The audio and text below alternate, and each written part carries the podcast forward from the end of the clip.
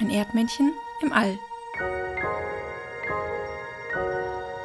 Der Podcast von Steffen Kraft, auch bekannt als Egoneo.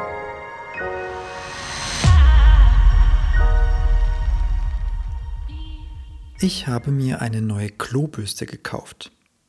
Ich gebe zu, ich habe sie im Internet gekauft. Ursprünglich wollte ich einen kleinen Laden vor Ort unterstützen. Aber die Klobürsten da haben mir überhaupt nicht gefallen. Es waren so billige Plastikteile, die beim kleinsten Pups umfallen.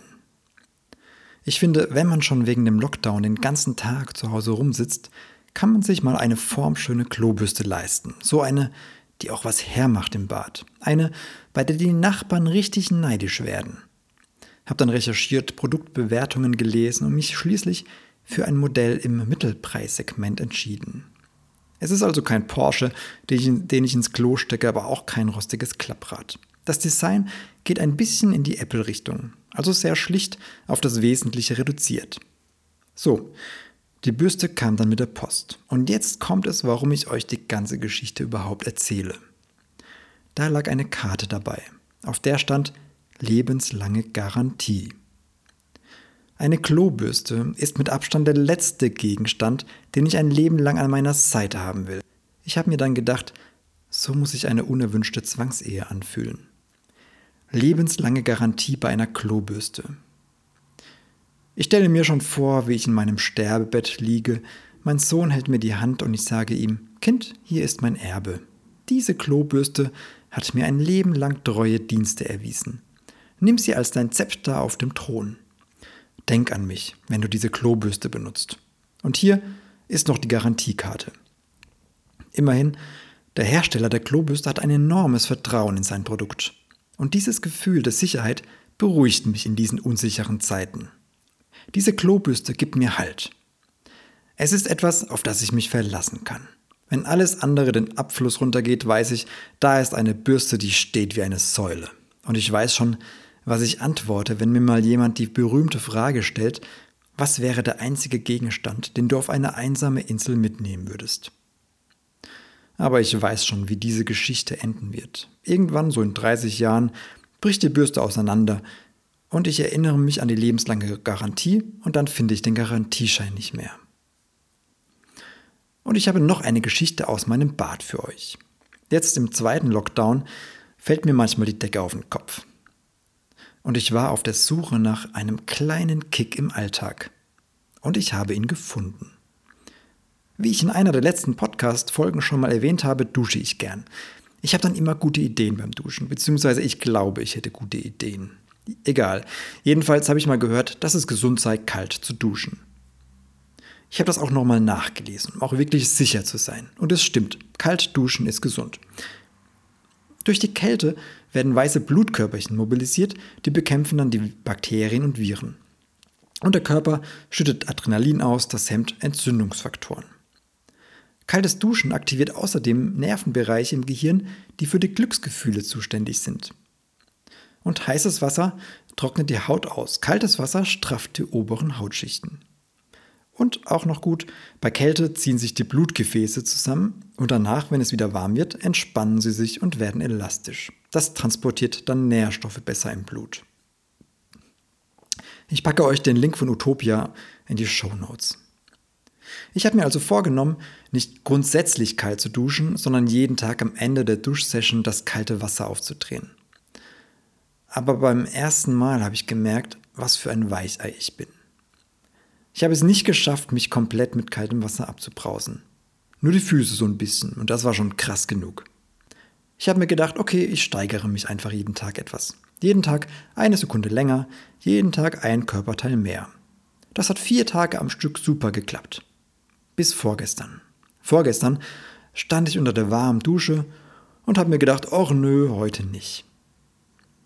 Bin dann also aus der Dusche raus, ohne mich kalt abzubrausen. Und dann ging's los. Nachmittags war auf einmal die Heizung kaputt, am gleichen Tag. Ich habe in der Wohnung so eine Gastherme.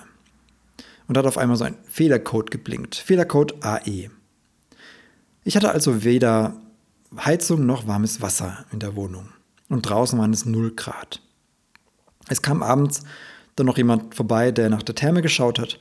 Irgendwas war kaputt, die Leiterplatte oder sowas. Das Teil muss dann bestellt werden. Es konnte also nicht sofort repariert werden. Ich habe vorübergehend so einen Elektroheizkörper bekommen, der auch schön warm gemacht hat. Also, aber warmes Wasser hatte ich immer noch nicht. Und das konnte noch dauern. Ich wollte aber unbedingt duschen. Ich dusche jeden Tag und wenn ich nicht geduscht habe, fühle ich mich irgendwie unwohl. In Zeiten von Corona kann man natürlich auch nicht einfach bei den Nachbarn klingeln und duschen gehen. Und dann bin ich wortwörtlich ins kalte Wasser gesprungen. Ich habe es getan. Ich habe eiskalt geduscht. Und ich sage euch, es war der Hammer. Adrenalin, check. Gute Laune, check. Wärmegefühl im ganzen Körper, check. Ich war plötzlich so froh, dass die Heizung kaputt gegangen ist. Ohne diese kaputte Heizung wäre ich wohl einfach ein Warmduscher geblieben. Aber wenn man keine Wahl hat, dann geht's auf einmal doch. Vielleicht muss man sich häufiger in Situationen bringen, in denen man einfach keine andere Wahl hat. So, ich also völlig high vom kalten Duschen. Und dann ruft der Heizungsfachmann an und sagt, dass er eine halbe Stunde da ist, um die Heizung zu reparieren. Ich war kurz davor zu sagen, ach, das passt schon, müssen gar nicht kommen. Naja, er war dann doch da, hat es repariert. Ich habe wieder warmes Wasser und die Heizung geht wieder. Naja, ich werde euch berichten, wie mein Duschverhalten in den nächsten Tagen und Wochen so aussieht. Und Leute, ich war im Newsletter des Zeitmagazins. Der Newsletter heißt Was für ein Morgen und ich kann euch wirklich empfehlen, den zu abonnieren. Jeden Tag erzählen da Leute, was sie gerade lesen, was für Serien sie schauen und was sie so witzig finden. Wenn ihr den Newsletter jetzt abonniert, seht ihr natürlich nicht mehr meinen Beitrag. Aber ich werde ihn auf meine Website packen. Link liegt in den Show Notes. Aber ich sag euch schon mal, was ich witzig finde. Und zwar ist das ein Zitat von Walter Mörs aus dem Buch Der Schrecksenmeister. Das geht so. Aus diesem hier habe ich einen Hustensaft gemacht, der zwar nicht besonders gut gegen Husten hilft, aber wenn du ihn genommen hast, fangen deine Haare so schön an zu singen, dass du den Husten völlig vergisst. Zitat Ende.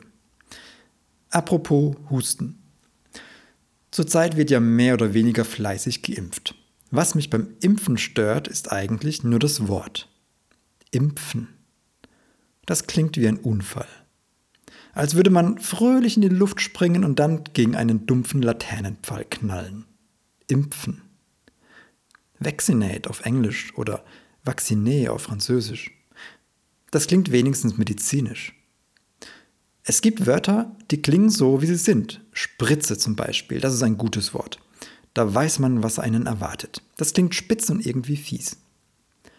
Ein Wort, das sich auch ganz anders und falsch anhört, ist Schmetterling.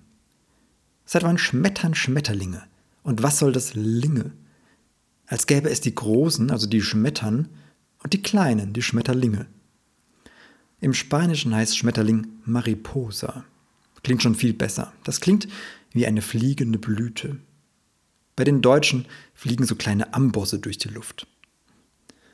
Was ich auch im Moment seltsam finde, ist das Wort Mutante. Also wenn man von den Virusmutationen spricht.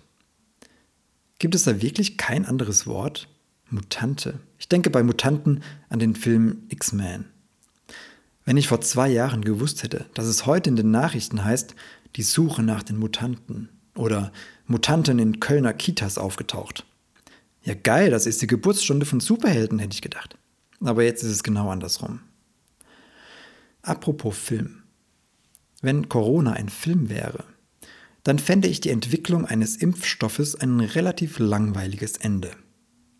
Könnte man, könnte man bestimmt spannend inszenieren, aber es wäre vorhersehbar. Viel spannender fände ich folgendes Szenario. Die Wissenschaftler weltweit schaffen es nicht, einen Impfstoff zu entwickeln. Dann bricht eine kleine Gruppe Forscher in den brasilianischen Regenwald auf, um den Ursprung des Coronavirus zu erforschen. Sie wollen also ein Tier finden, das den Erreger trägt und daraus ein Heilmittel herstellen. Sie entdecken sogar ein Tier, zum Beispiel ein Faultier mit dem Virus. In der Nähe des Fundortes finden sie dann ein Naturvolk, das bisher keinen Kontakt zu anderen Menschen hatte. Und diese Menschen sind völlig immun gegen den Virus. Und zwar, weil der Medizinmann des Dorfes eine Mischung verschiedener Pflanzen herstellen kann, die den Virus besiegt.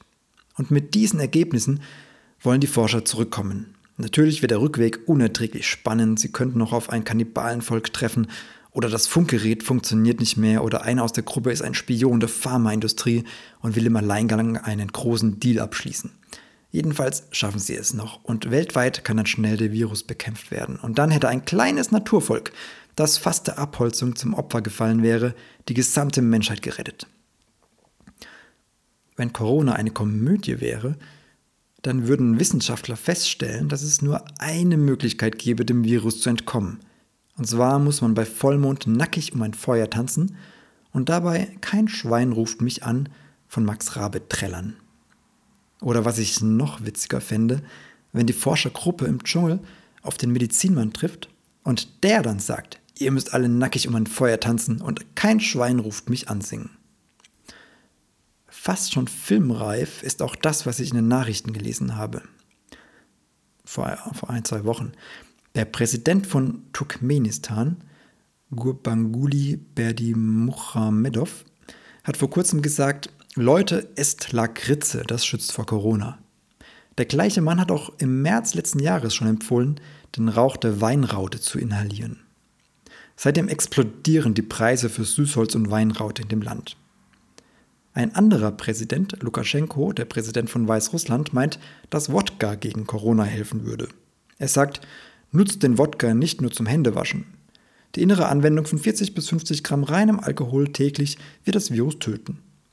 Das meinte er zu Beginn der Pandemie. Ich weiß nicht, wie er jetzt darüber denkt. Aber er hat auch den schönen Satz gesagt, man macht den Fernseher an, Coronavirus. Man macht das Bügeleisen an, Coronavirus. Man macht den Teekocher an, Coronavirus. Und da hat er auch nicht ganz unrecht. Corona kommt mir manchmal vor wie umgekehrtes Lotto.